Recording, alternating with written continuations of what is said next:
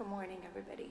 Thank you for joining us here today. Um, it's really a pleasure to be here, and it's been a very long time since I've found myself in a place of worship. Uh, you definitely picked an interesting person to give this talk.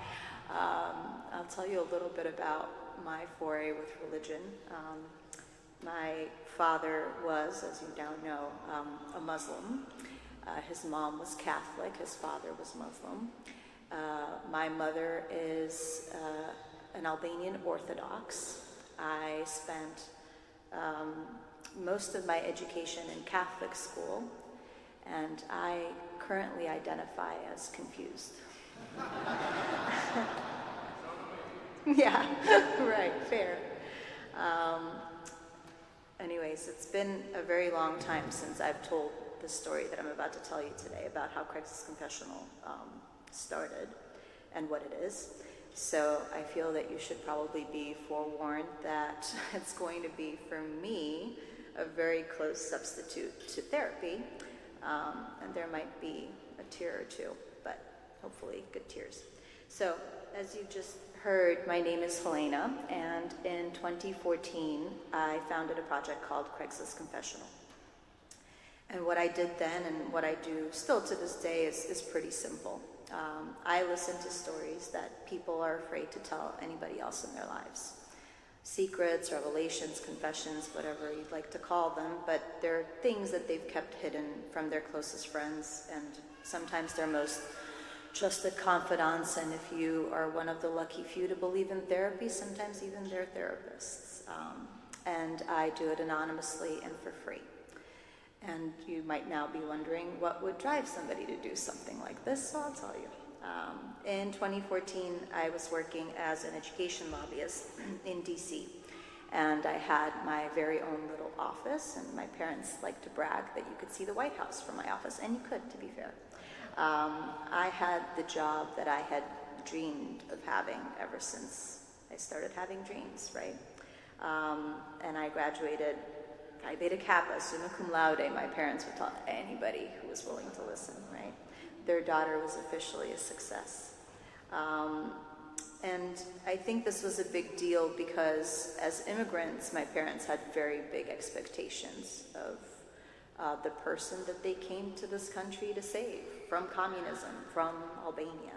Um, and in the age of kind of job snobbery, I kind of understood it, right? Because in DC, you have the quintessential getting to know you question, which is, hey, nice to see you, so what do you do, right? How do we answer that? What do you do? It's such a big part of um, identity.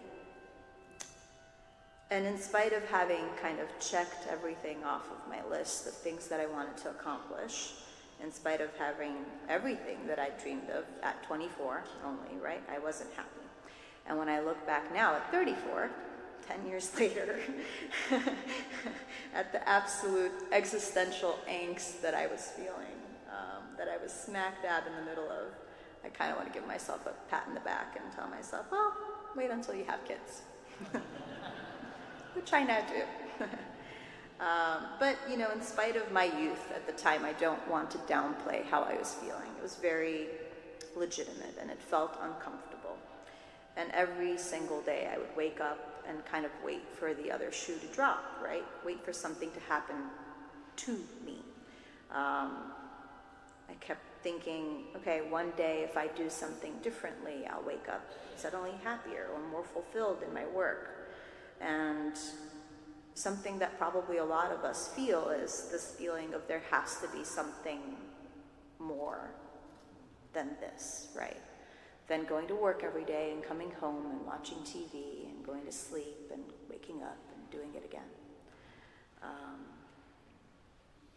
yeah, I was constantly unsettled and uncomfortable in my skin and looking around for that little extra thing that was going to make me feel whole or better. And the thing that made that worse is that I didn't really feel that I had a space where I could be myself, just fully myself, you know, like sweatpants, crying at some TV show I'm watching. It was not, that didn't exist.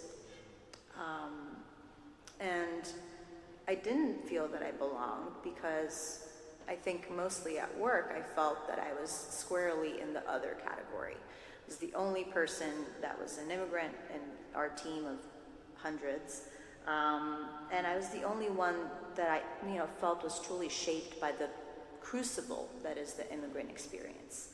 Um, and I felt in many ways kind of branded, right? And I wanted desperately to fit in. I didn't take any pride in being different. I wanted to be just like everybody else, to be the same and look the same, like the same things, and answer the so what do you do question with some pride, right? But no matter how much I wanted to change myself on the outside, I couldn't change my feelings and my experiences and how those shaped me. And I probably had a huge chip on my shoulder, which deserved it, right? Um, I sometimes kind of would think back whenever I felt unhappy and thinking about, okay, this is not what I want to do for the rest of my life. I think back to where my family began in the States. Um, so we settled into Bridgeport, Connecticut, uh, on the south end of Bridgeport, Connecticut, which was not a very nice area. And we lived in a one bedroom apartment. Um, my parents had the bedroom, and I slept in the futon in the living room. And there was a roach problem that I will not get into details about, but it was very unpleasant. And I kind of bullied myself with that memory of like, do you want to go back to that? Just pull it together, keep it together, right? Um, but that was also part of the reason why I felt kind of less than, right? How could I pretend that I didn't know what it was like to want for something, to to have to share a sandwich with my mom because we couldn't afford one for each of us, right? And to spend my weekends putting away another kid's toys and helping my mom clean houses and you know trying to do my best to kind of help and contribute to the family and our survival here in this new country in this new place. But I tried, right? Because you have to. You have to kind of keep your head up and keep going. And I acted like I had it all together and smiled. And my boss, who clearly had no idea who I was, took to calling me Little Miss Perfect. Ugh, cringe. And the thing about pretending to be Little Miss Perfect um, is that, especially when it's not who you are, is that it starts wearing on you. Uh, slowly but very steadily until you feel like somebody else is living your life.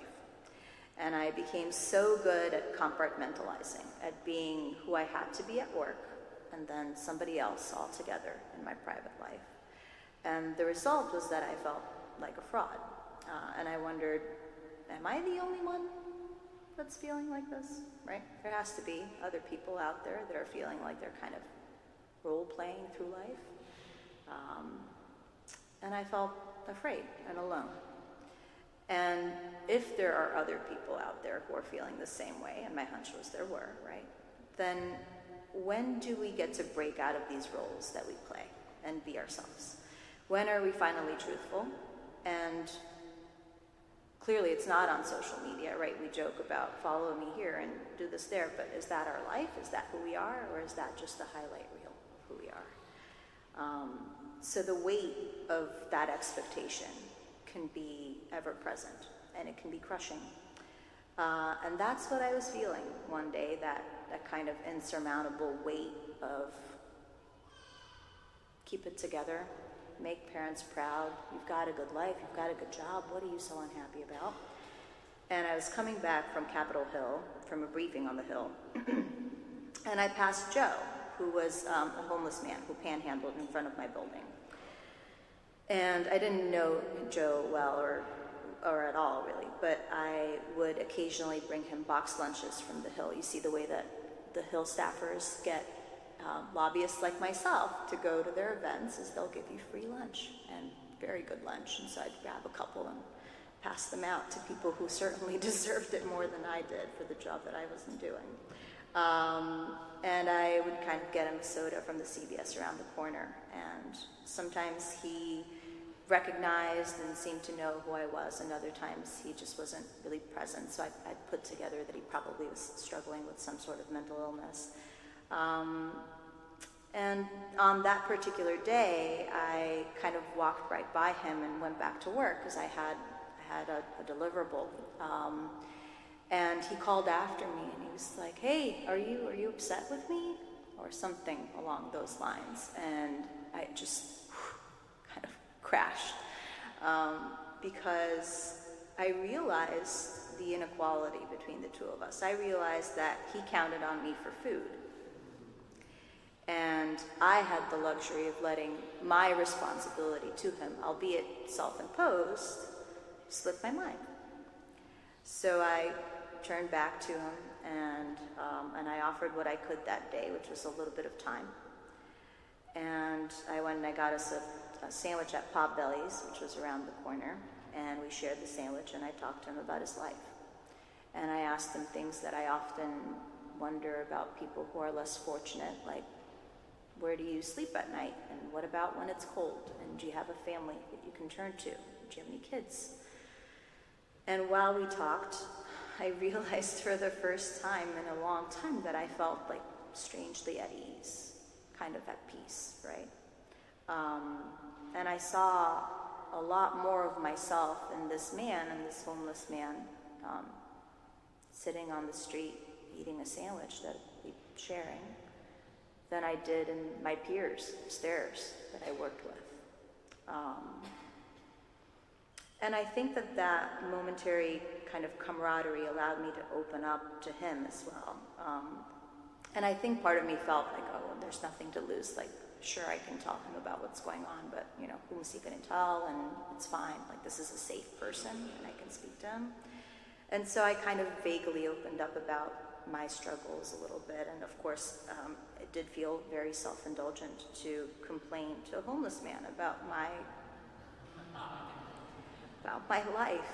Um, but the thing is, it didn't feel tone deaf in the moment. It, was very like quid pro quo. And he listened patiently and he didn't say much. And he just kind of nodded and we ate our sandwiches in silence. And um, and then I, I, left and told him thank you. And when I was in the privacy of my own office for the first time in a long time, I started crying.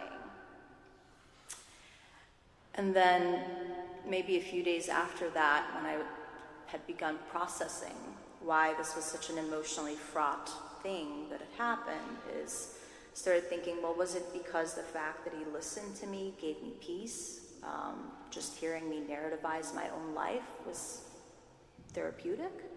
Uh, was it that I realized my comparative good luck, and it was so evident in my conversation? Um, had giving voice to my secrets allowed me to kind of view them truly in context? Um, I thought probably a little bit of each of those things, but that feeling stayed with me, and that emotional levity that came along with it stayed too. And I found myself, as, as we often do when we find something that really works very well for us, is how do I replicate this? How do I do this again? How do I get all the pieces just right so that I could have this moment of connection over and over and over again? How do I recreate the gift of listening? And how do I provide this space not just for myself, but for others as well? So I took a risk. Uh, now Craigslist isn't as ever present as it used to be 10 years ago. Um, but where I lived in DC, if you wanted to find an apartment, you went on Craigslist. If you wanted to find a friend in a community, you went on Craigslist. If you wanted to sell something, find a job, everybody went on Craigslist for everything. So I posted my first ad in Craigslist Personals under Strictly Platonic. Uh, and uh, the subject line said, um, What's your story? or Tell me about yourself. I kind of played with two different ones. Um, and really, where that came from was that really low moment of seeking validation and seeking connection and seeking to break out of my own often self imposed loneliness, right? Um, and the response I, I received was surprising. I thought this was going to be an ad that I posted and nobody, or maybe a couple of weirdos responded to. But um, no, I got tons of legitimate emails from people who wanted to take me up on my offer and, and to tell me about their lives and their stories over a cup of coffee. And so that's where the idea was born, out of this personal and very selfish need to be seen and heard and witnessed and not treated as a stereotype or not made to be feeling guilty or made to feel judged or ostracized, not praised or coddled either, but just heard. Period. Impartially. To know that my story, our stories, mattered to someone. And the very first person that I listened to, we agreed to meet at a Starbucks right across the street from the building where I worked, which was on 13th and G in DC. Starbucks is still there. Um, and this was during my lunch hour. So she was running late, and my lunch hour was 45 minutes. I stayed with her for an hour and a half and got in trouble. Um, and this woman, I won't use her real name, so we'll call her Sarah. Um, Sarah had been a heroin addict for decades, and she was a product of a very abusive childhood. And she started her story with this line. Now, this line took my breath away. They say it always happens to the other guy, and I'm the other guy. She wanted to talk about her addiction. So she told me about a rainy night that she and her husband and her two kids had spent in a Toys R Us parking lot. She said that the letters in the sign had been flickering and that her kid was running a fever. And when the rain started coming down, she tried her best to get the kids under the awning. But she was in such bad shape at that point uh, that her feet were riddled with sores and blisters, and so she couldn't walk. And she told me that she tried to amble towards the awning holding her kids' hands, and her youngest uh, had a seizure and collapsed to the ground in the rain. And in her desperation and in the helplessness that completely consumed her in that moment, she told me that she just threw her head back and started screaming at God. And when she seemed tired and totally emotionally spent, and I felt that she said what she needed to say, I offered to walk her back to the metro station. And on our way there, we were both quiet and emotional, and I felt really strange because this was my first meeting. I had no idea what to expect. And I didn't know how to express to her my gratitude for telling me her story and for being so open and not afraid and for trusting me.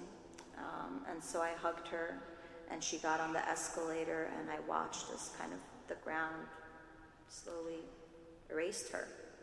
And she looked back, waved at me, and that was the last time I saw her. I went back to the office after that, and I'll be completely honest with you, I started bawling.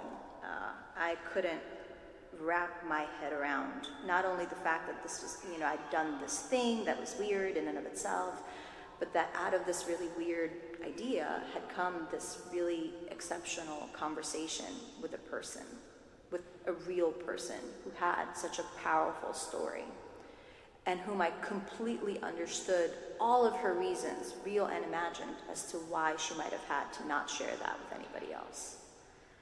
Um, and it took me a while, really, to understand, and I kept doing meetings after that um, every day because how, how can you stop after you have that experience?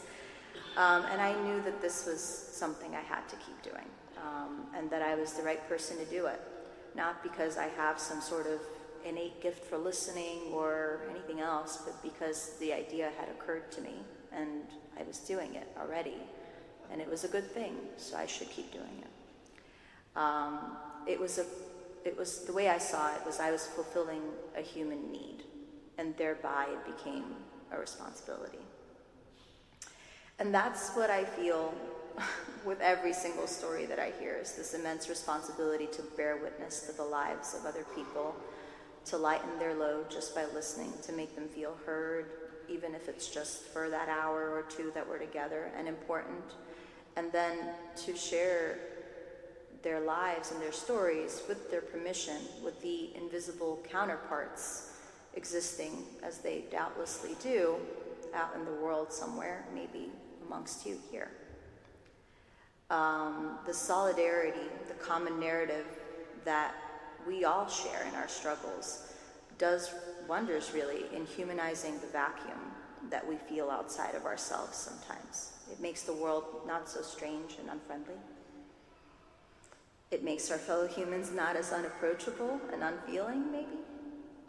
And listening provides the shared experience that we all crave. It helps us feel that we're not alone, that many walk with us, making our burden lighter with each step.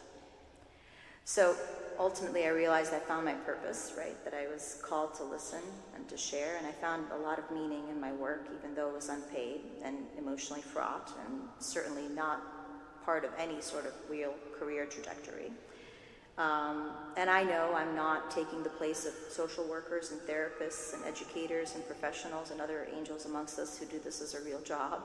Um, but to be fair, I considered what I was doing very different from therapy. And I think that's, that was kind of the point of it. Um, I didn't give any advice, and my aim was not to make better or heal. There's no hierarchy between doctor and patient. I was just a friend, uh, a judgment free ear, a stranger willing to give of her time. Um, and the shared stories allow people who read them, the audience, um, entry into a lived experience with permission. And this enables us all to understand each other better and to be more transparent and more empathetic and more human. I've heard from people and stories from all different walks of life. Um, at this point, it's well over a thousand. Um, and their conf- confessions are in equal parts powerful and devastating and instructive. Um, and I hope that by sharing our stories, we can all create a space where dialogue is encouraged and where we strive to approach each conversation from a place of wanting to understand each other better and where stories and narratives aren't stifled for years, where realities aren't questioned, where someone's life is honored and respected and understood, where we approach everybody from a place of assuming the best. By demanding and expecting that radical honesty about our own stories and demanding and expecting that we're heard, we can move away from where I was when I was starting this journey, right? This self imposed prison of silence and shame. Um, and we can move away from feeling that we're alone because grief and misfortune at one point or another will find us all. And it's important to hold space for someone else in their time of need and to honor their life and their story. So, the day after my birthday, September 2014, I walked into my office and I quit my job. and it was nothing like what you see in the movies. I did not walk out feeling empowered and ready to go. I was petrified um, because I had just left behind everything that I had worked very, very hard to achieve to chase something that was this nebulous idea. And I don't often tell people this because it doesn't feel like the right thing to do in retrospect. But I didn't tell my parents that I quit my job. Um, and I, they were under the impression that I was working at Lewis Burke Associates in Washington, D.C. for a year after I'd already quit. Uh, and I was listening to stories, meeting, meeting people in coffee shops, how was your day? Oh, it was good. It was really good. Big, busy, really busy. Yeah. I think a big part of that was that I, I didn't have a plan. So if I had told them, this is what I'm doing and this is my plan, maybe they might have understood. But to say, this is what I'm doing and I'm doing it because it feels good and it's a salve for my soul in this moment. And just that, they would have had questions that I didn't have the answers to. I didn't have a plan. I didn't have a blueprint for financial solvency past maybe like three months. Uh, I had some eager savings and a credit card and an idea that I thought might change the world. And so I put my student loans on deferral and I uh, got another credit card. And when I told people what I had done, everybody kind of was confused. Um, you did what? followed by maybe some blank stares or maybe a couple of polite questions trying to understand. Uh, but most people didn't get it. And they didn't understand why I would take the risk. And each guffaw was to me a minor crisis because when I saw the doubt in their eyes, it only confirmed the doubt in my own mind. I feared their judgment and ridicule because nobody I knew, I mean, no immigrant, period. Like, if you tell any immigrant person this story, they will pass out. But, but even, even not so, right? It's just a matter of like, this is not a smart idea, Helena, right? And so I kept questioning, like, am I making this giant, irreversible mistake?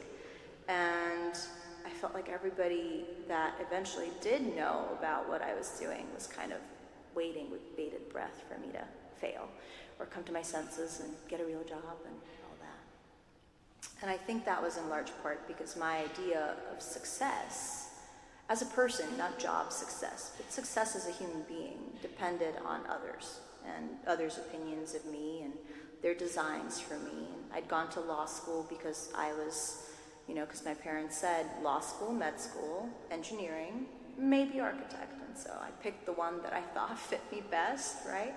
Law school. And I, you know, gone into lobbying because of the gravitas that came along with it. And I thought that I could make a difference there. I found I couldn't. Um, and I was just blindly following a path that was set for me. And hmm, defining my own success, right? What does it mean for me to feel happy and successful? Uh, was the hardest thing that I've ever done, and I'm not anywhere close to being done. So um, I've wanted to quit this road many, many times. But the only thing that kind of keeps me going is this knowledge, deep and unshakable from somewhere in the middle here, that what I'm doing is good and that that's reward enough in and of itself. And that it's an investment not only in myself, in my emotional depth and intelligence, and my complex understanding of the world around me and the people around me, but also in leaving the world a better place than I found it uh, by giving everybody a chance to tell their story. To me, there's no pursuit nobler.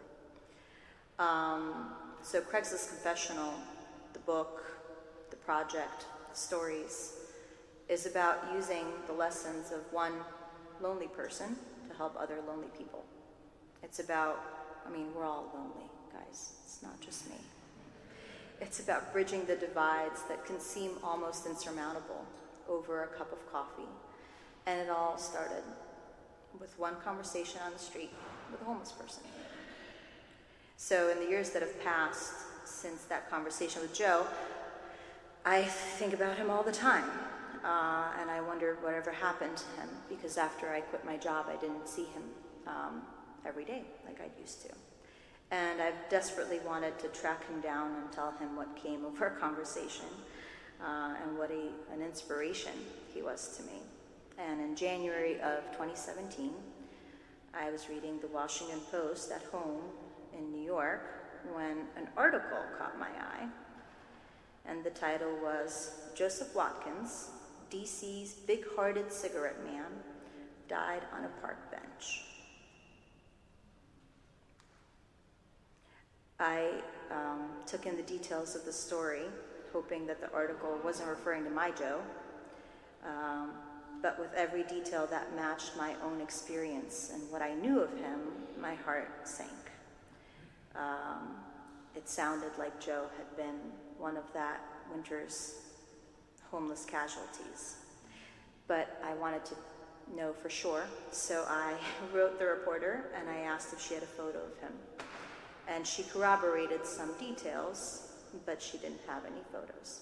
So I was left in this unhappy limbo, my heart telling me that I'd never have a chance to thank Joe and for listening to me when I most needed it made all of the difference. So, almost 10 years have gone by since I felt that acute feeling of unhappiness and not belonging, of needing more. And life has a way of distracting you. Sometimes you seek out distraction. Um, we seek something that takes our mind away from what's hard from looking inward, from focusing for too long on the ugly and the painful and the rough edges. And I think that's part of the ebb and flow of being human. And sometimes focusing too deeply on the dark parts of life, and there are many, can feel like trying to breathe underwater. I've gone back to a lot of lessons that I learned during my time as a listener, and I've dug into the well a lot, especially during COVID. Um, my husband is an ER doctor, uh, so the COVID days were especially dark because we seemed to have a front row seat to all the bad things that could happen and were happening to people. And we felt raw and exposed. Alex and I, my husband Alex and I, decided that we had to live apart for the first several weeks of the pandemic because, as a uh, frontline worker, he didn't have PPE, protective equipment. He wasn't wearing masks. He was just going in, hoping for the best. And we were trying to prioritize keeping our then almost two year old safe. So, because we were so privy, too privy, to all that could go wrong, we became very shy of living. Uh, we didn't see my parents in person, uh, who lived close by in Connecticut, as I told you, for a whole year. And my father, who's frail from heart disease, was a big point of concern for me. Um, because if he were to catch COVID, he would surely die, and we all agreed. So we stayed away a year and then a few extra months for good measure. We spoke every day, of course, and um, I had an Amazon Alexa installed in his kitchen in the little corner there. And several times a day, uh, the good thing about Alexa is you can do drop ins. It's, it's not a call, somebody doesn't have to come up to it to say, Yes, I accept. You can just do it yourself. So I'd just drop in, and I'd call his name, Dad, say, from wherever he was in the house. He'd say, I'm coming. And he'd amble over to the kitchen. Um, I started noticing, even before COVID began, that my dad's memory wasn't what it had once been. Uh, he was slowly kind of being erased around the edges a little bit, and I was fighting to keep him here. And when the world opened up a little bit, we went to celebrate my father's birthday with him in Connecticut. He turned uh, 74. And we were cautious and masked and afraid as ever that letting our guards down would have consequences, that his heart would fail, or he'd get sick with COVID, or that, I don't know, something would happen. I was constantly kind of scanning the horizon for bad things that could befall to our family, mostly to him. And then suddenly he was sleeping a lot, and suddenly his voice changed. And we took him in to get an ultrasound of his throat because that's what the doctor said to do. And there it was metastatic cancer.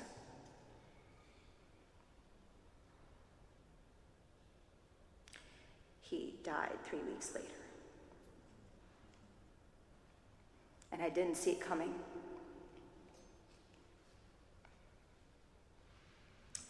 The thing about something like that happening at the end of COVID, end of COVID, uh, when you've just spent a year away from your loved ones trying to keep them safe is that you feel incredibly robbed and incredibly angry. And I've spent, it's been two years now actually, it was two years, April 19th. I spent the last two years since his passing thinking a lot about what makes life worth living, what makes it meaningful, what makes it extraordinary. What made my father's life remarkable?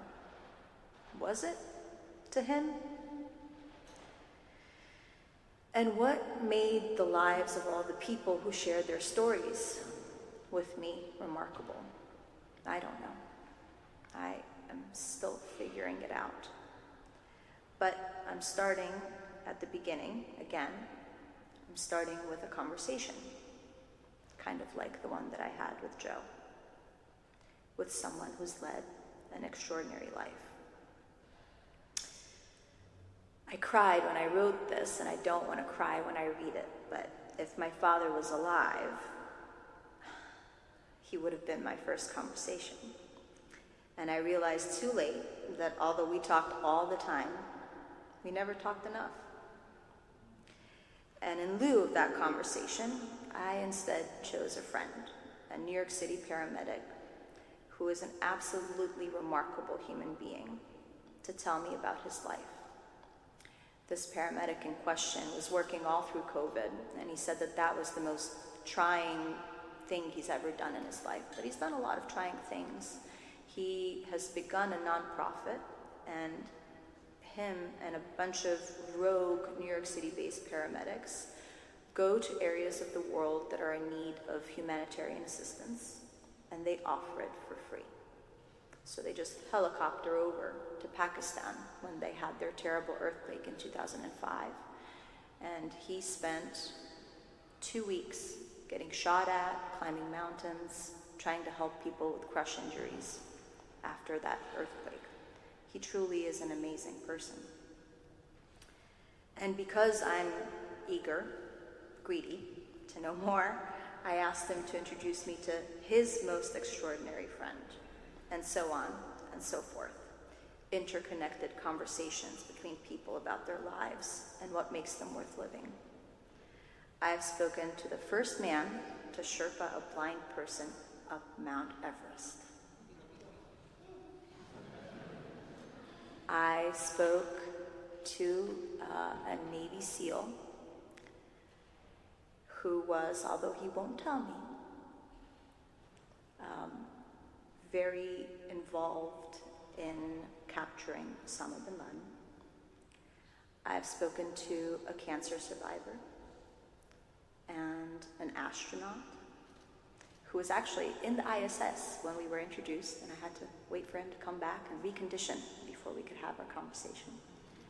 A professional NBA player, an MMA fighter, and a lot of everyday people who have led amazing, remarkable lives. All connected somehow to the other, like six degrees of separation. Ultimately, listening has taught me one thing. Might not look like it, but we're all connected somehow. We're similar in more ways than not. So, as I wrap up my talk here, if I had to say any one thing that I've learned as a listener is to be thankful and grateful while you have a chance and cherish the people around you and when you don't know what else to do, just listen. Thank you, everybody.